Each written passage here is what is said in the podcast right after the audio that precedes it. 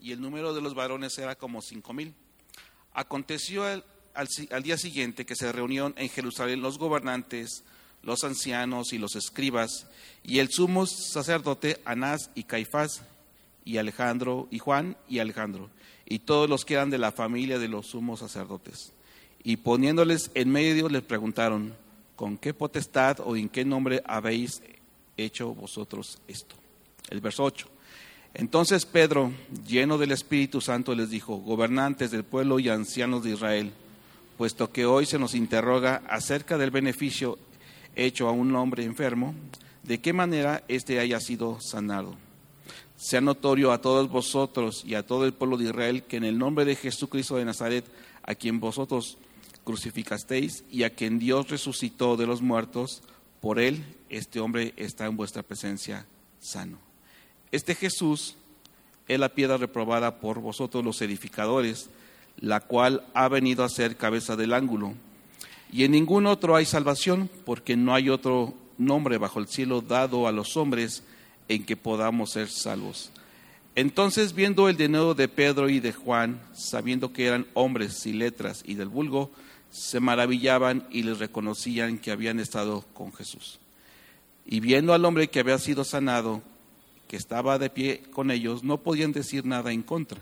Entonces les ordenaron que saliesen del concilio y conferenciaban entre sí, diciendo, ¿qué haremos con estos hombres? Porque de cierto, señal manifiesta ha sido hecha por ellos, notorio a todos los que moran en Jerusalén, y no lo podemos negar. Sin embargo, para que no se divulgue entre, más entre el pueblo, amenacémosle para que no hablen de aquí en adelante a hombre alguno en este nombre. Llamándolos, les intimaron que en ninguna manera hablasen ni enseñasen en el nombre de Jesús. Mas Pedro y Juan respondieron diciéndoles, juzgad si es justo delante de Dios obedecer a vosotros antes que a Dios, porque no podemos dejar lo que hemos visto y oído.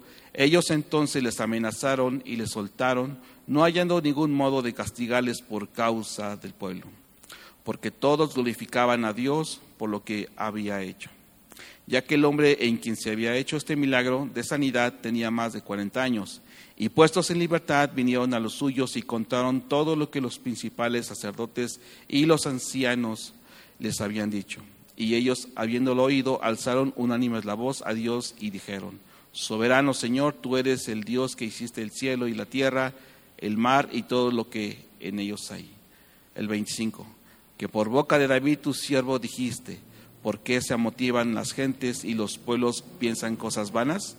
Se reunieron los reyes de la tierra y los príncipes se juntaron en uno contra el Señor y contra su Cristo, porque verdaderamente se unieron en esa ciudad contra tu santo Hijo Jesús, a quien ungiste, Herodes y Poncio Pilato, con los gentiles y el pueblo de Israel para hacer cuanto tu mano y tu consejo habían antes determinado que sucediera. Ahora, Señor, mira sus amenazas y concede a tus siervos que con todo de nuevo hablen tu palabra, mientras extiendes tu mano para que se hagan sanidades y señales y prodigios mediante el nombre de tu santo Hijo Jesús. El 31. Cuando hubieron orado, el lugar en que estaban congregados tembló y todos fueron llenos del Espíritu Santo y temblaban con denuedo la palabra de Dios. El verso 32, y la multitud de los que habían creído eran de un corazón y un alma, y ninguno decía suyo propio nada de lo que poseía, sino que tenían todas las cosas en común. Y con gran poder los apóstoles daban testimonio de la resurrección del Señor Jesús, y abundante gracia era sobre todos ellos, así que no había entre ellos ningún necesitado, porque todos los que poseían heredades o casas las vendían y traían el precio de lo vendido y lo ponían a los pies de los apóstoles y se repartía a cada uno según su necesidad. Entonces, José, a quien los apóstoles pusieron por su nuevo nombre, Bernabé, que traducido es hijo de consolación, levita, natural del Chipre, como tenía una heredad, la vendió y trajo el precio y lo puso a los pies de los apóstoles. Entonces, hermanos, el contexto de este capítulo, hermanos, se remonta desde el capítulo 3. ¿Y qué vemos en el capítulo 3, hermanos? Ya no lo vamos a leer, solamente les voy a hablar un, poco al respecto. El capítulo 3 vemos a Pedro y Juan que son arrestados por realizar una sanidad a un hombre que es cojo de nacimiento. Los apóstoles a partir de este momento estaban empezando a pagar el precio por testificar del poder del Evangelio y de las señales que le acompañaban, porque venían de la mano de nuestro Señor Jesús. Con este milagro, hermanos, pues no podía pasar por desapercibido y todo el pueblo dice que reconocía esta sanidad. Inclusive ellos conocían al hombre que ya hace 40 años estaba en esa condición. Debido a que estaban testificando, los discípulos de Cristo dice que son llevados a pasar una noche en la cárcel y al siguiente día lo estaban llamando para comparecer ante el Sanedrín. Los gobernantes, los ancianos y los maestros de la ley dice que se reúnen para interrogarlos acerca de la sanidad que se ha efectuado en el día anterior. Ahora Pedro, lleno del Espíritu Santo, se dirige valientemente y les informa que la sanidad que ocurrió fue un acto de buena voluntad en el nombre de Jesús. Y ahora aborda a estos hombres religiosos y les recuerda que ellos fueron quienes crucificaron a Jesús, pero que Dios le levantó de entre los muertos, haciendo hincapié de algo importante, hermanos, de la resurrección de Cristo. Vamos a ver muchos aspectos teológicos y vamos a ver cómo concluye en algo muy práctico, hermanos cómo la teología o el conocimiento de la palabra de Dios tiene un efecto transformador en nuestras vidas y va a tener un resultado práctico, hermanos. Veamos, hermanos, que les recuerda que Jesús es la piedra reprobada por los hombres, pero que escogida para ser cabeza de ángulo y que en ningún otro hay salvación. Los miembros del Sanedrín dice que se dan cuenta de esta valentía de los apóstoles y era evidente que habían estado a los pies del Señor Jesús, porque hablaban con sabiduría, y no solamente con sabiduría, sino que en ellos había denuedo, porque testificaban de Cristo. Tiempo atrás, unos días anteriores, ¿qué se veía con estos apóstoles o estos discípulos del Señor cuando fue crucificado? De inmediato huyeron, se escondieron, ¿verdad? Porque tenían temor. Inclusive ellos dudaban acerca de la resurrección pero cuando fue evidente la resurrección, cuando el Señor se les presentó a los discípulos, ellos dejaron de temer porque estuvieron con el Señor 40 días enseñándole las cosas del reino de Dios. Ellos, y no solamente quedó en eso, hermanos, vemos en el capítulo 1 cómo eh, en esa promesa que Dios les estaba dando desde, desde Joel, que vendría sobre ellos el Espíritu Santo a toda carne. Eso los facultó, hermanos, para hablar la palabra de Dios con denuedo. Los ancianos y los sacerdotes dicen que les estaban prohibiendo hablar y enseñar en el nombre de Jesús. Sin embargo, Pedro rechaza este veredicto y les dice que juzguen ellos mismos si es si deben de obedecer primero a los hombres en lugar de Dios. Y estos mismos hombres dicen que les advierten que ya no deben seguir predicando en el nombre de Jesús y estos son dejados libres, hermanos. Recuerden, hermanos, que ellos ya habían dado un primer discurso en el día de Pentecostés. Este es un segundo discurso que lo hacen en, la, en la puerta de la hermosa, en el templo. Entonces, hermanos, ya eh, el Evangelio estaba haciendo ruido, estaba empezando a mover los ánimos entre, entre el pueblo, hermanos. Pero una vez que son liberados los discípulos, hermanos, vemos que esos se reúnen para, para orar, hermanos, por la situación de la cual habían vivido. ¿Y qué es lo que hacen? Oran y le dan la honra y la gloria a Dios. ¿Y cómo lo hacen, hermanos? Lo hacen citando las escrituras. Y en específico, ellos citan el Salmo 2. Oran y piden a Dios que les permita seguir predicando el Evangelio con denuedo, con valentía, y que esta predicación vaya acompañado de señales y prodigios en el nombre de Jesús. Pero notemos algo importante, hermanos, como esta iglesia, este pequeño remanente, no está, no está orando para que el problema les sea quitado de encima, porque la opresión sobre esto, este, este, esta iglesia naciente era evidente, hermanos. Ellos oran, hermanos, para que les sea otorgado de nuevo para seguir hablando en el nombre de Jesús. Y eso no es la excepción a nuestro tiempo, hermanos. Si nosotros queremos testificar de Cristo, del Evangelio, nosotros tenemos que estar revestidos de Él, llenos del Espíritu Santo, porque de lo contrario, hermanos, vamos a querer hablar nuestras experiencias personales, porque eso minimiza el mensaje del Evangelio y lo hace más suave. Queremos dar nuestras experiencias personales, lo que nosotros creemos que lo que es teológicamente correcto. La gente no necesita nuestras opiniones acerca de lo que hemos vivido. Ellos necesitan el Evangelio de Jesucristo, hermanos. En Hechos 4:31, hermanos, vemos algo importante. Vemos cómo Dios les contesta la oración con dos tipos de señales, hermanos. Una señal externa en el que se manifiesta con un temblor y otra señal que es una señal interna, es decir, que es que son llenos del Espíritu Santo. Ciertamente esa señal interna es en cada uno de nosotros, pero tarde que temprano nosotros vamos a manifestar una señal externa. ¿Cuál es? Esa vida de luz, ¿verdad, hermanos? Aunque a veces seamos muy pequeños en la fe, vamos a ser ese pequeño LED como una luciérnaga en medio de esa oscuridad, pero finalmente está ahí, hermanos. Pero conforme pasa el tiempo, hermanos, vas a pasar de ser de un LED de 2 watts hacer un foco de 100 watts. Eso, hermanos, eso nos lleva al proceso de santificación. Y vamos a ver, pero me dirás, bueno, ¿qué tiene que ver esto, hermanos, con lo que vamos a, a ver en la porción? Vamos, la porción que vamos a estudiar, hermanos, tiene que ver con Hechos 4, 32 al 37, que habla algo importante acerca de la unidad, hermanos. Y vemos que esta iglesia sí estaba caminando, hermanos, esta iglesia naciente. La vida espiritual de la cual estaba disfrutando los hermanos de la primera iglesia, vemos que se comportan como ciudadanos del reino de Dios. Y ellos entienden, hermanos, que ahora se materializa en el mundo de lo físico, lo espiritual. Pero me dices, ¿cómo es esto, no?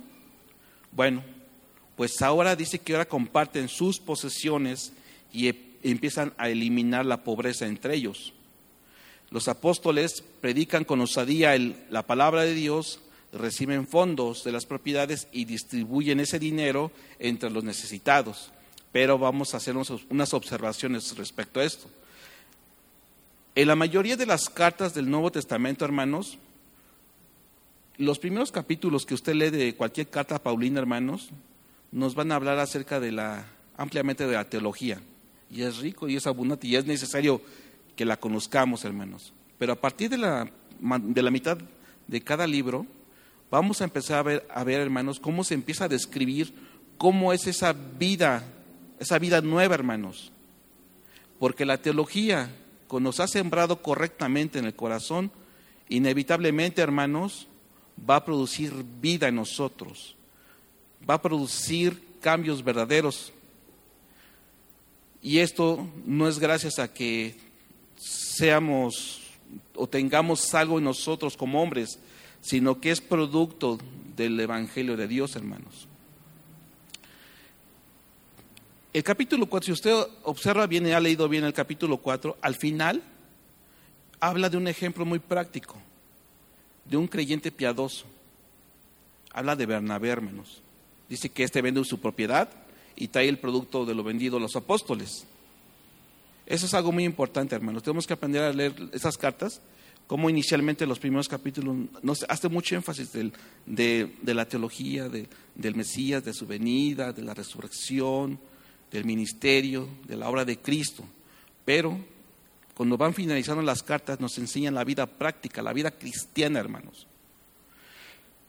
Y podemos apreciar, hermanos, cómo esta iglesia naciente se movía en, poderosamente en milagros, sanidades, señales y en obras poderosas de Dios. Pero todo esto, hermanos, sería en vano si no estuvieran motivadas por el amor genuino hacia los pobres que había entre ellos. Una iglesia sana, hermanos, debe ser equilibrada y esto se puede observar como los apóstoles y la iglesia tomaba cartas en el asunto, pues daban y repartían a los que no tenían. Las necesidades espirituales van acompañadas también de las necesidades materiales, hermanos. No están divorciadas. En otras palabras, podemos ver que esta iglesia, este pequeño remanente, hermanos, bueno, que ya no era tan pequeña, que ya había alrededor de ocho mil varones, más o menos, a partir del segundo discurso de, de Pedro, solamente hablado de los varones. Pero eran personas de acción, hermanos. No solamente se quedaban con unas buenas intenciones, ¿verdad? Porque muchas veces podemos ponerlos, nos ponemos em, emotivos, em, emocionales y decimos, sí, sí hace falta, pero que Dios los bendiga y Dios les ayude, ¿verdad? Muchas veces nos quedamos con buenas intenciones. Debemos ser personas de, de acción. Dice la escritura que juntos velaban por las necesidades espirituales y materiales de los creyentes, de tal modo que la pobreza entre los, entre los, entre los que estaban entre ellos, los, menos desfavorecidos, entre los más desfavorecidos, pues iba aboliendo poco a poco. Los miembros de la iglesia de Jerusalén vivían juntos y en unidad, hermanos. Y esto era tan evidente la armonía que prevalecía entre los hermanos y los apóstoles que continuaban predicando la resurrección de Cristo Jesús. Y todo esto dice que se movía en una atmósfera de amor y de unidad, pues se pensaba en Dios, se pedía el Espíritu Santo, se citaba pasajes del Antiguo Testamento.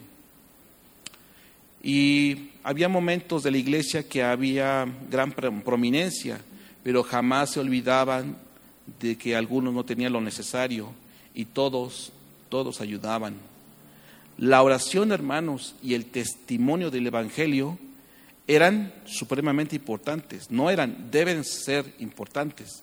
Pero su fin y culminación de todo ello, hermanos, era el amor entre los hermanos. Porque si no tenemos amor, de nada sirve, hermanos. podemos venir aquí, servir aquí 50 horas a la semana, podemos despojarnos de nuestra economía, podemos asistir asiduamente a la iglesia, pero si nuestra ayuda o, nuestra piedad no está sustentada en el amor de Cristo, hermanos, es en vano. Hechos 4:32, vamos allá, hermanos.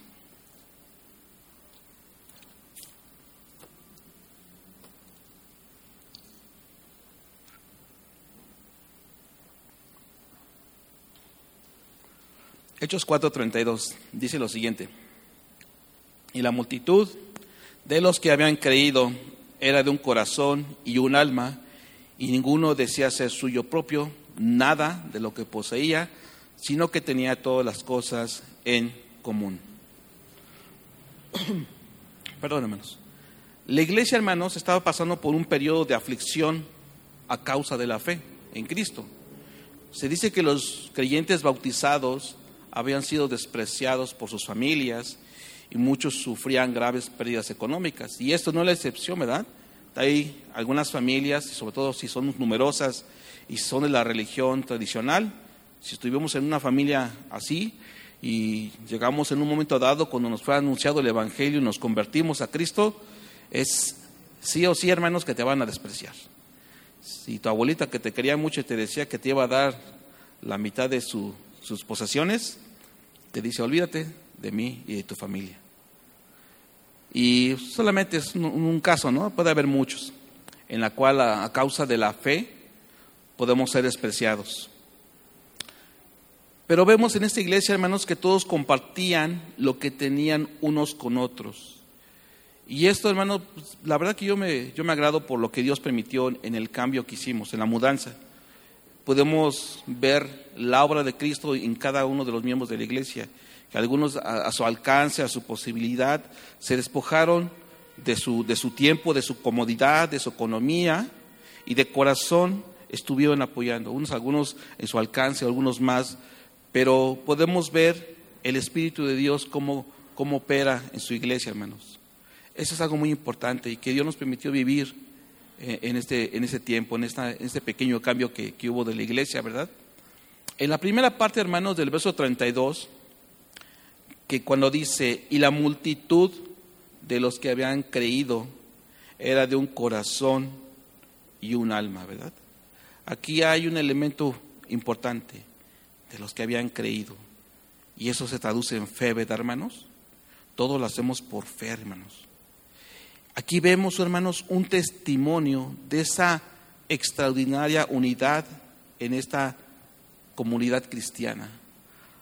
Y eso, hermanos, que había una oposición de parte del Sanedrín. Los creyentes dan forma a una comunidad que es de un corazón y de una mente, hermanos.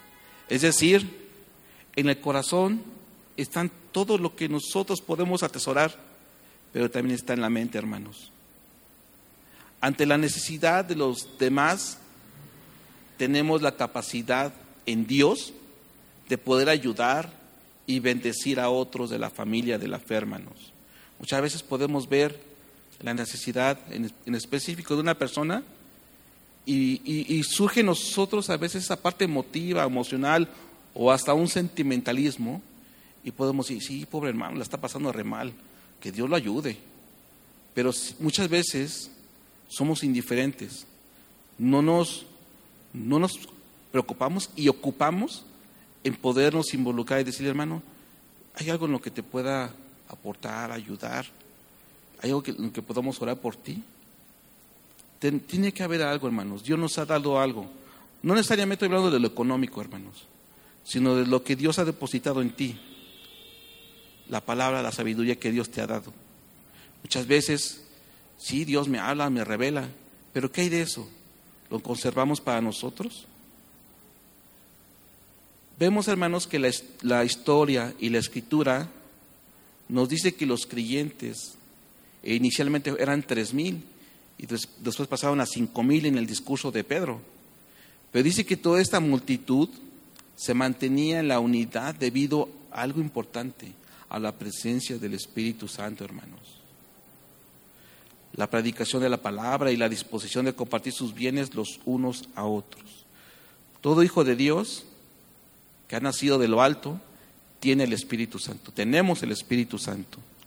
Pero lamentablemente, hermanos, algunos pueden tener apagado el Espíritu Santo. ¿Y por qué nos damos cuenta de eso?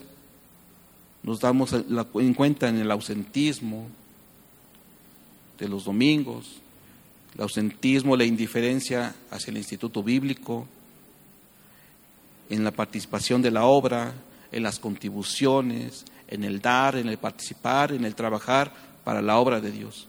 En eso vemos, hermanos, que tienen apagado y contristado el Espíritu Santo, hermanos. Dios nos ha dado.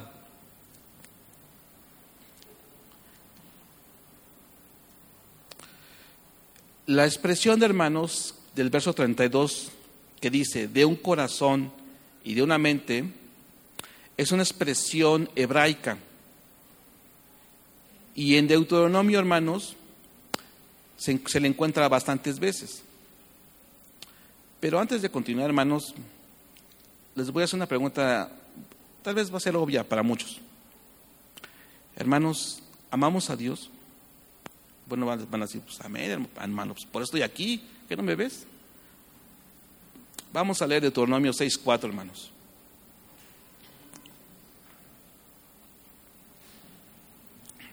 Deuteronomio 6:4. Oye Israel, Jehová nuestro Dios, Jehová uno es. Amarás a Dios, amarás a Jehová tu Dios de todo tu corazón y de toda tu alma y, de y con todas tus fuerzas.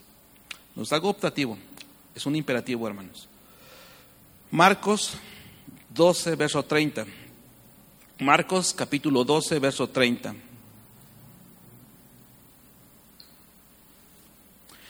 Y amarás al Señor tu Dios con todo tu corazón, con toda tu alma y con toda tu mente y con todas tus fuerzas. Este es el principal mandamiento. Entonces, hermanos, si decimos que amamos de manera genuina a nuestro Dios, sobre todas las cosas, entonces tendremos que tener una relación correcta con nuestro Dios. Pues que lloro todos los días. Yo me paro a las 4 de la mañana, hermano, en la, tarde y en la noche. Bueno, si es así como, como lo dices o como lo decimos, hermanos, si esa relación correcta y vertical que tenemos con nuestro Dios, por consecuencia, hermano, los cristianos vamos a expresar el amor de Dios de una forma y en un sentido horizontal, es decir, hacia mis semejantes y mis hermanos necesitados. Eso es sí o sí, hermanos. Esto, esto no es negociable. Pero es que, hermano, tú no lo conoces. No lo has escuchado cómo habla. Es insoportable este hermano, esta hermana. Pues a veces no nos, no nos escuchamos o no nos vemos un espejo. A veces somos igual o peor. Entonces, hermanos, si nosotros cumplimos el segundo mandamiento, estaremos cumpliendo la ley, ¿verdad, hermanos? Marcos 12, 31. Marcos 12, verso 31, y dice, y el segundo es semejante, amarás a tu prójimo como a ti mismo, y no hay otro mandamiento mayor que estos. Entonces, hermanos, ese tampoco es negociable, ¿verdad? La segunda parte, hermanos, del verso 32, que dice, y ninguno decía suyo propio nada de lo que poseía, sino que tenían todas las cosas en común.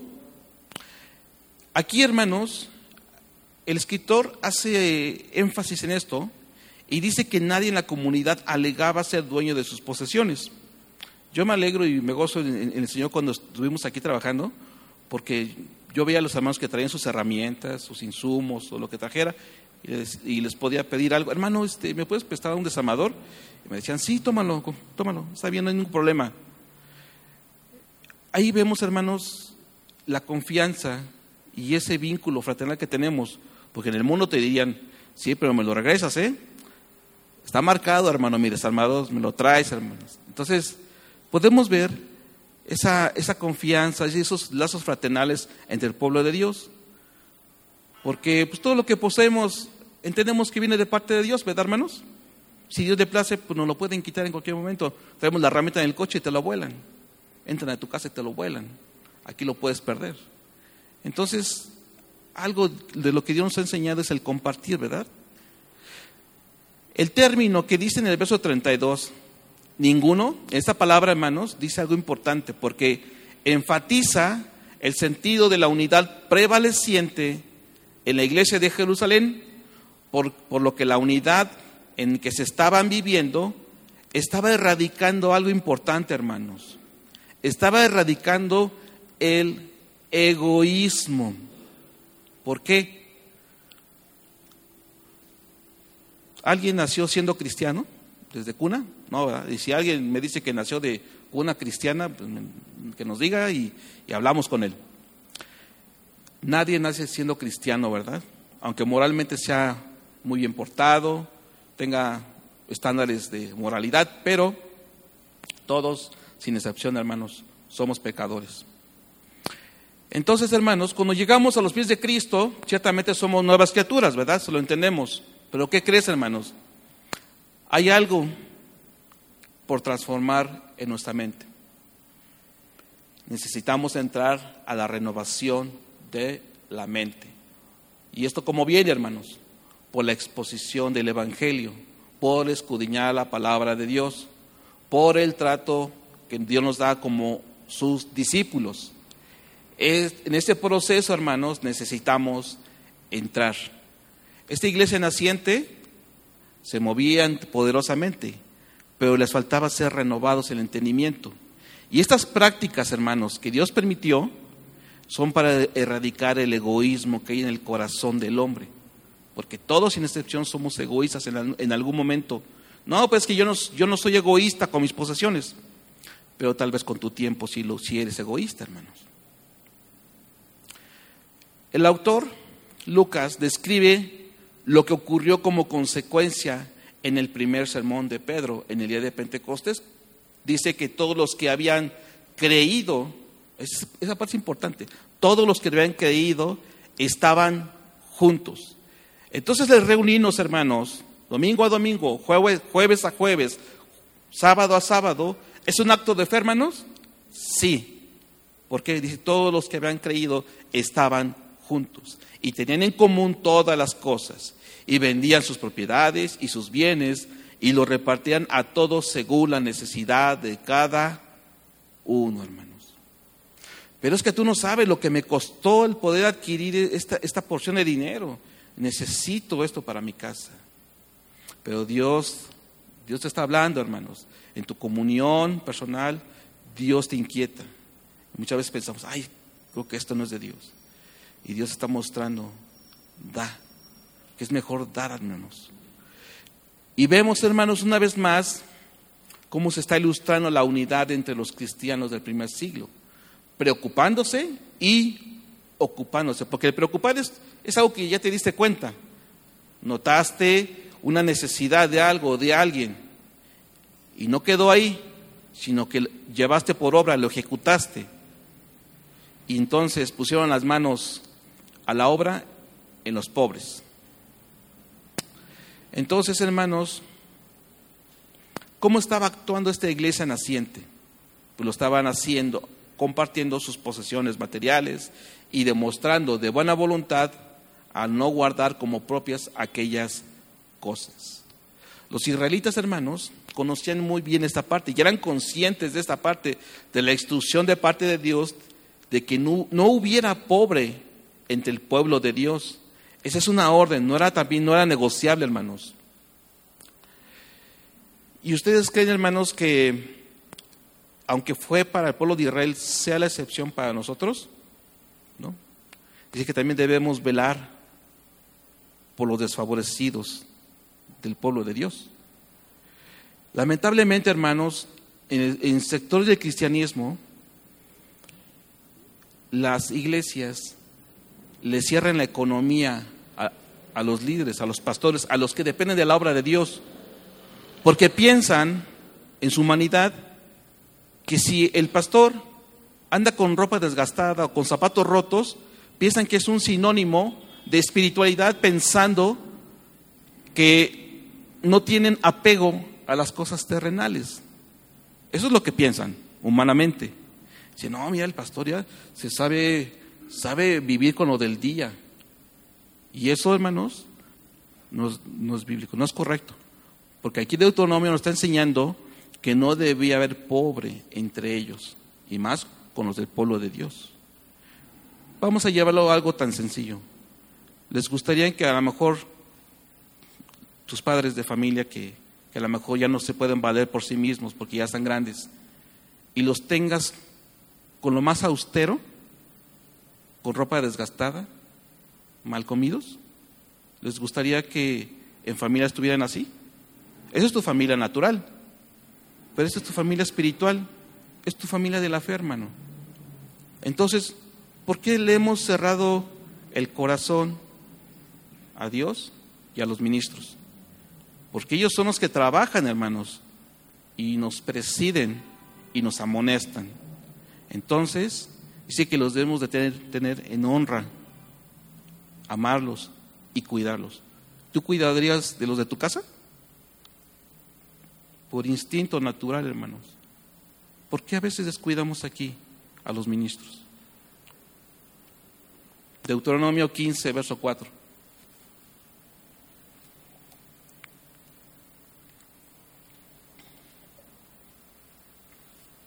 Deuteronomio 15, verso 4. Para que así no haya en medio de ti mendigo, porque Jehová te bendecirá con abundancia en la tierra que Jehová tu Dios te da por heredad para que la tomes en posesión. Esa es una promesa, les estaba diciendo cómo deberían de vivir con entrar a la tierra prometida, hermanos.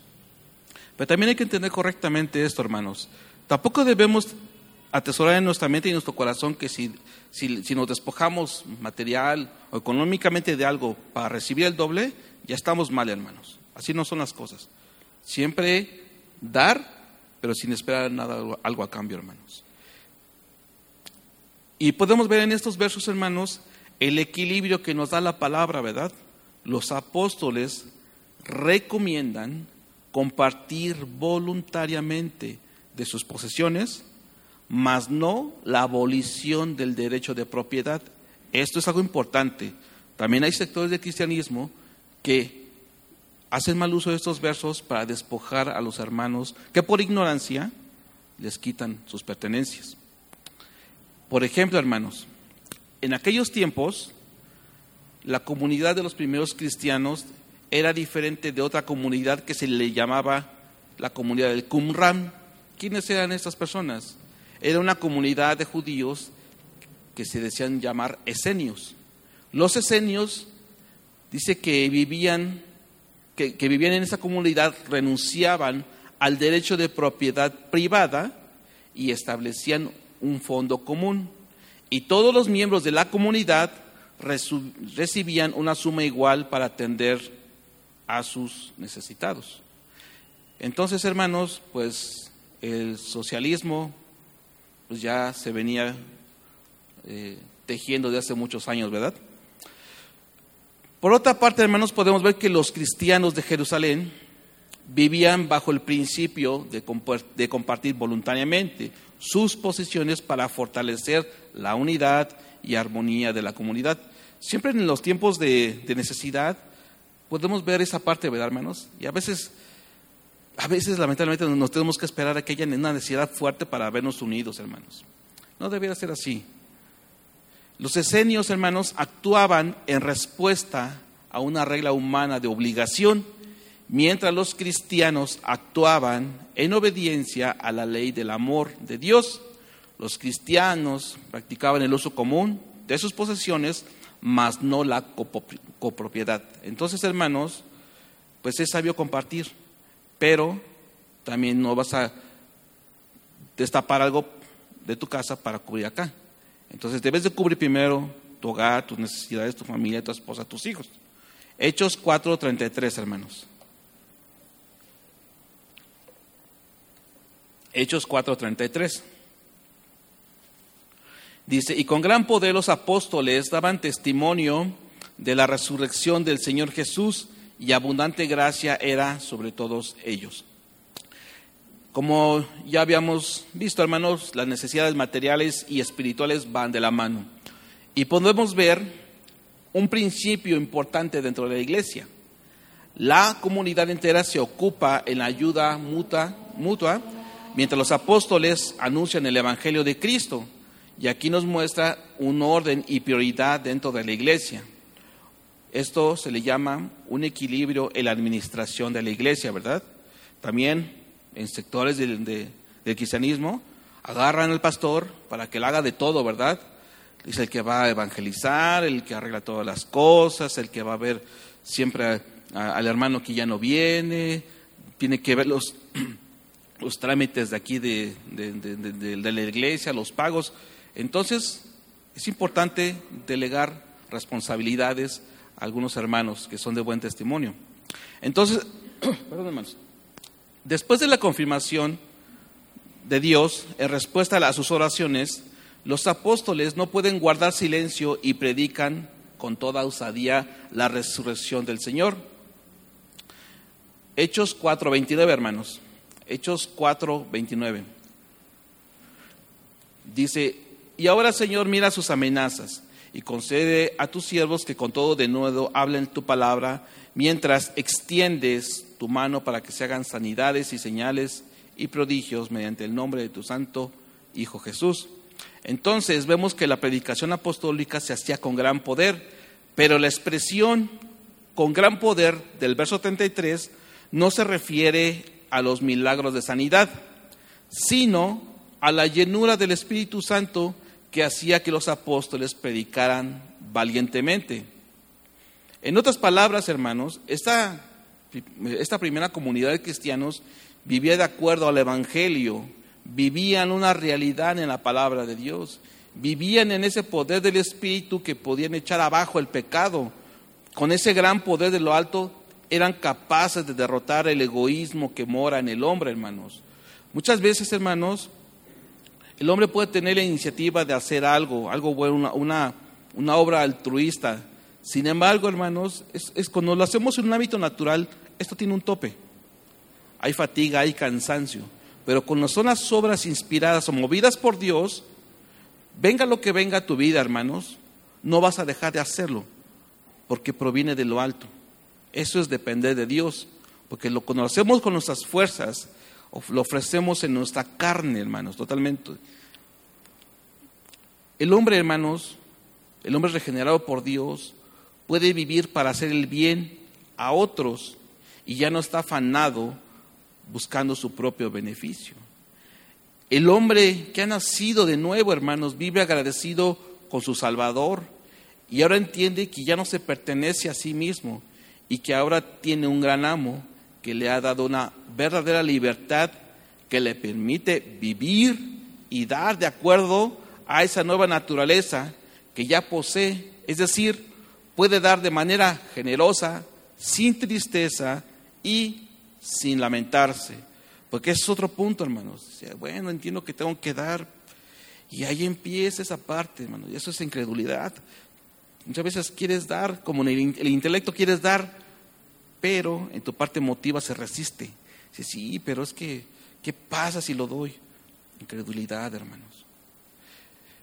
Hermanos, el dar, el dar es un gran privilegio que solo Dios nos concede a los que somos sus hijos.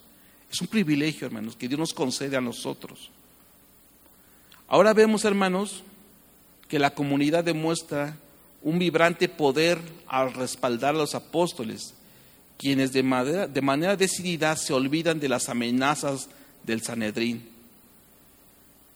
Vemos, hermanos, que uno de los temas básicos de la predicación apostólica se ve en la segunda parte del verso 33, que dice, los apóstoles daban testimonio de la resurrección del Señor Jesús.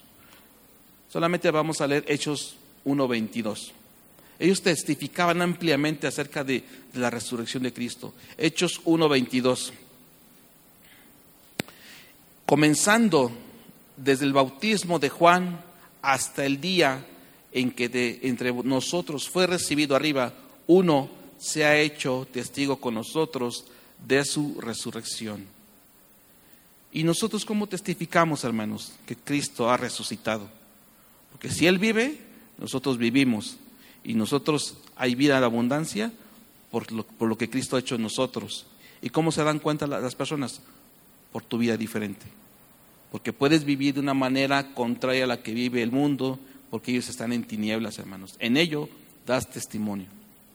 Los apóstoles, hermanos, se centraban en la persona, obra y ministerio de Jesucristo. Ellos habían estado de manera personal con Jesús después de la resurrección, pues conocían que Él es su Señor y en obediencia a los apóstoles dan fe de la resurrección. Hechos 2, 26, hermanos. Hechos 2.36. 8.2.36, me había equivocado. Hechos 2.36 dice, sepa pues ciertísimamente toda la casa de Israel que a este Jesús, a quien vosotros crucificasteis, Dios le ha hecho Señor y Cristo. Entonces, hermanos, recordemos que el ser llenos del Espíritu Santo no es algo optativo, no es un accesorio en tu vida, es una responsabilidad y deber ser lleno del Espíritu Santo para poder ser testigos fieles de nuestro Señor y Salvador.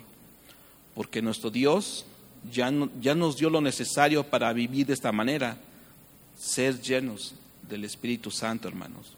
Porque en verdad si no somos llenos del Espíritu Santo, vamos a ser llenos de otra cosa. Porque si Dios deja ser tu Dios, algo más lo va a hacer. Algo más va a cubrir esa parte de esa necesidad. Vas a buscar en algo más ser lleno. Y de lo que hablamos, de lo que actuamos, de eso somos llenos. La última parte del verso 33 dice, y abundante gracia era sobre todos ellos. Esta parte final del versículo provee un balance entre las expresiones con gran poder y con abundante gracia. Pues era evidente para los habitantes de, Jerusalén que veían a los cristianos proveyendo para las necesidades de toda su comunidad, de tal manera que no había pobreza entre ellos. Pues dice que oían a los apóstoles predicar la doctrina de la resurrección de Cristo y eran testigos del inseparable poder que tenían por la presencia del Espíritu Santo, hermanos. Entonces, no hay duda que se formó en el público general una impresión favorable de la comunidad cristiana.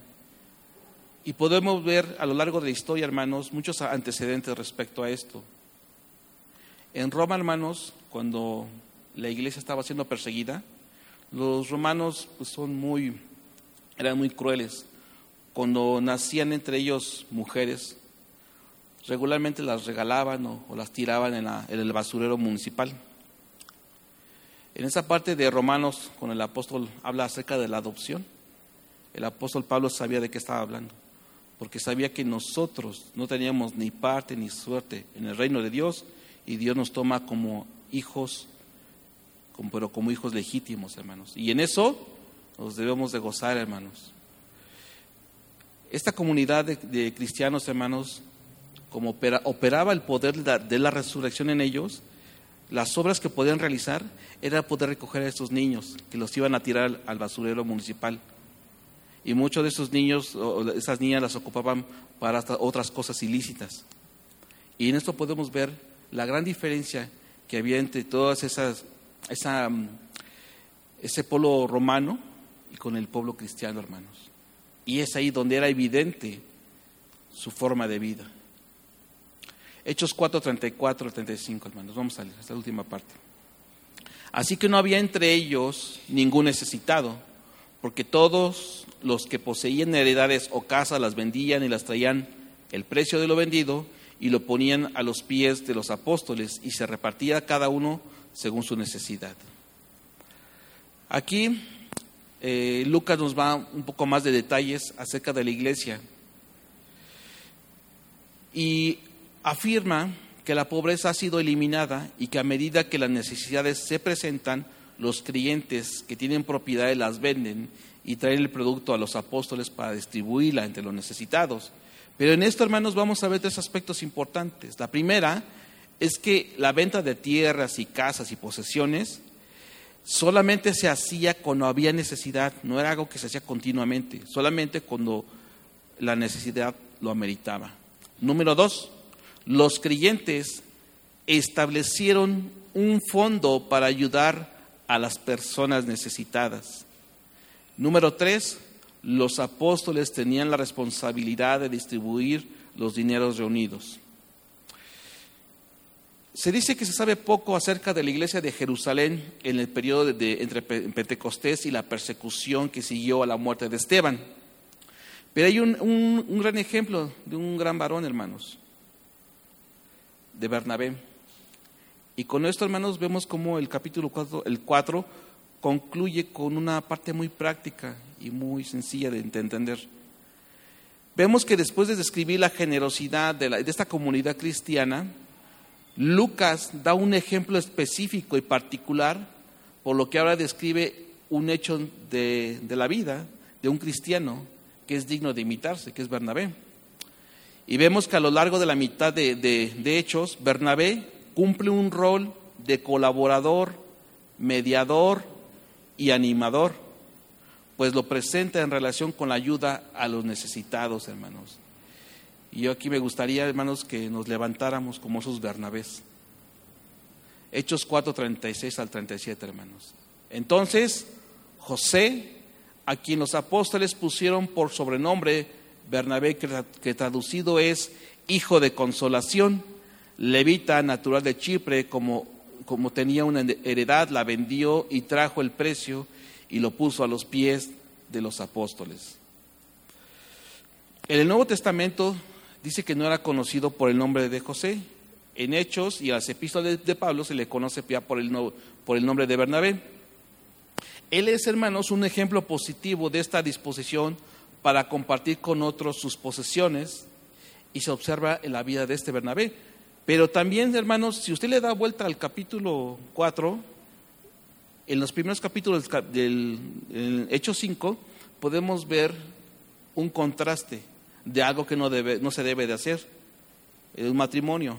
¿quiénes son? Ananías y Zafira, ¿verdad? Bernabé, de una manera desinteresada, solamente con su afán de ayudar a, su prójimo, ser un colaborador de Cristo, él vende su posesión, su heredad, y se lo da a los apóstoles para las necesidades que se requieren. Pero en el capítulo 5, hermanos, se ve el doblez de corazón. Se ve cómo este matrimonio no solamente quería congraciarse con la iglesia, sino con Dios y con los hombres. Quería reconocimiento, pero él también quería lo suyo. Pero no vamos a tocar esa parte. Entonces, Bernabé ya se había destacado por su interés en los demás y por el estímulo que daba a quienes sufrían, a tal grado que le dieron el nombre de, Bernabé, que quiere decir hijo de consolación. En otras palabras, hermanos, el nombre describe el carácter de la persona. Esta parte de, de la palabra de consolación se deriva también de la palabra paraclesis. Esta palabra consolación en el original quiere decir literalmente uno llamado al lado de otros para ayudar y se utiliza en diversas situaciones. Se dice que a veces se describía a uno que estaba al lado de otro para consolarle, en otras ocasiones la ayuda era necesaria para defender, corregir, exhortar o hacer lo indicado. Entonces, hermanos, lo que entiende el mundo por consolación no tiene nada que ver con apapachar a alguien y decirle que todo va a estar bien. Tenemos que hacerlo en los términos correctos de la Biblia, hermanos. Y muchas veces esa consolación que podamos dar al hermano, a veces va a estar en un ámbito de a veces de, de decirle que no está caminando correctamente, con amor, con prudencia, con contacto, ¿verdad? Pero ¿cuántos hermanos queremos ser esos Bernabé aquí? Yo la verdad no voy a decir quién, pero yo conozco hombres y mujeres que caminan así y le doy la gloria a nuestro Dios, que hacen las cosas no esperando nada a cambio, que lo hacen con un corazón para Dios. Esta clase de personas, hermanos, estaba en posición de evaluar la situación del otro y venía a su lado en el momento oportuno para ayudarle según su necesidad. En esencia, el significado del vocablo da la idea de uno que anima a los demás a seguir adelante o a hacer lo correcto. Muchas veces, hermanos, cuando queremos animar a alguien lo hacemos en unos términos incorrectos.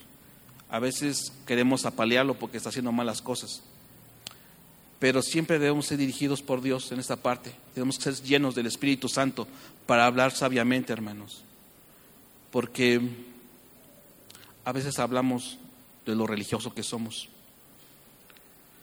El Señor Jesucristo nos dijo que Dios enviaría el Espíritu Santo para, para realizar este ministerio en nuestra vida. Juan 14, 26. Juan 14, 26.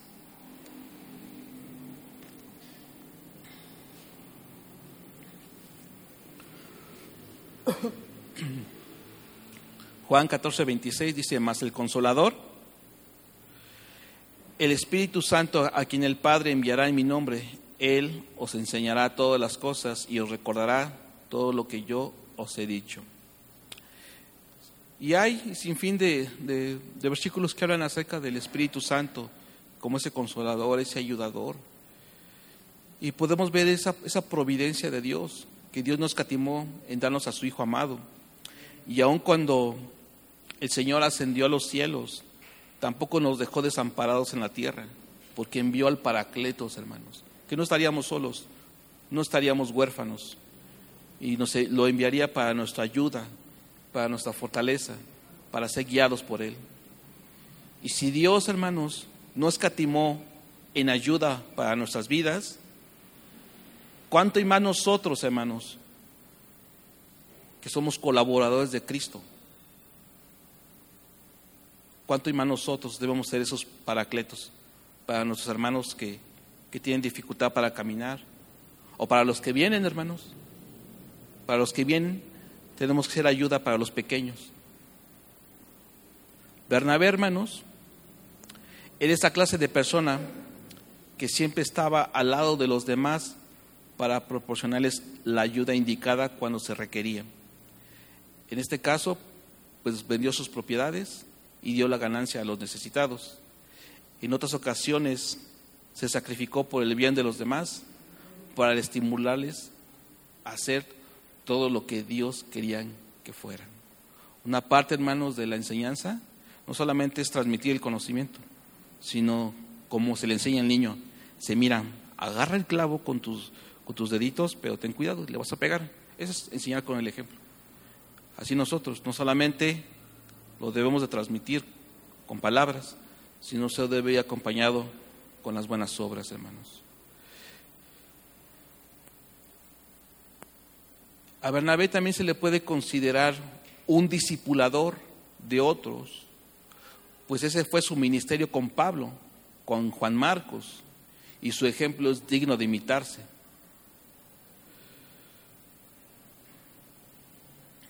Entonces, hermanos, cuando nosotros tenemos una relación correcta con Dios, intimidad con Cristo, eso será evidente, hermanos. Ya para terminar, Hechos 4:13. Hechos 4, verso 13. Entonces, viendo el dinero de Pedro y de Juan, y sabiendo que eran hombres y letras y del vulgo, se maravillaban y les reconocían que habían estado con Jesús. Hermanos, muchas veces dirían, cuando te juntas con alguien, se te pega la forma de hablar, sus expresiones, y más cuando vamos a, un estado de la República, ¿verdad? A veces hasta lo, cantadito se nos, puede, se nos puede pegar. Y eso, hermano, también tiene que ver si nosotros frecuentamos o, nos, estamos mucho tiempo conviviendo con, con el mundo, ¿verdad? A veces expresiones deshonestas que se escuchan a veces ya se les oye también entre los cristianos, lamentablemente. Pero cuando hemos estado en, esa intimidad con Cristo, hermanos, es inevitable, hermano, que no se vea en tu vida, por la forma en que hablas, por la forma en que te comportas, por la forma en que respondes cuando te agravian. Ahí es la radiografía que nos pueden hacer de nuestra relación con Cristo. Podemos decir, citar versículos, citar comentaristas, frases en el Facebook, no sé, poner en tu casa versículos. Pero si eso no se ve en nuestra vida, hermanos, pues nos estamos engañando. Tenemos que ser veraces. No tenemos que ser de doble ánimo. Tenemos que ser de una sola pieza, hermanos. Tiene que haber integridad en nosotros. Vamos a orar, hermanos. Señor, gracias te damos hoy en esta noche por tener a bien reunirnos como familia en la fe. Reconocemos que no, no merecíamos estar aquí, Señor, disfrutando de, tu presencia, de la necesidad que tenemos de ti, Señor. Éramos como esos huérfanos, desorientados, sin paz, pero tú nos reuniste como una sola familia para que seamos uno contigo, Señor. Te rogamos, Señor, que prevalezca en tu iglesia, Señor, la unidad en Cristo, para que vayamos, vayamos hacia el hombre perfecto. Reconocemos que hay muchas deficiencias en nosotros, reconocemos nuestras faltas y te pedimos perdón por ello, Señor. Nuestra falta de fidelidad, nuestra falta de integridad. Ayúdanos, Dios, para ser cada día más como tú y menos como el hombre. Te rogamos que tú obres en cada uno de nosotros, que no apartes tu Santo Espíritu, Señor, cuando, cuando te hemos contristado, Señor. Obra, Señor, en nosotros. Obra con esas señales, Señor. En el hombre interior, que es ahí donde vamos siendo transformados día a día, Señor. Te doy gracias por tu iglesia, por mis hermanos, por los pastores que has tenido bien reunir, Señor. Te bendecimos te exaltamos y, y glorificamos en el nombre de Jesús. Amén. Bien, hermanos, Dios les bendiga y les guarde. Se cuidan mucho.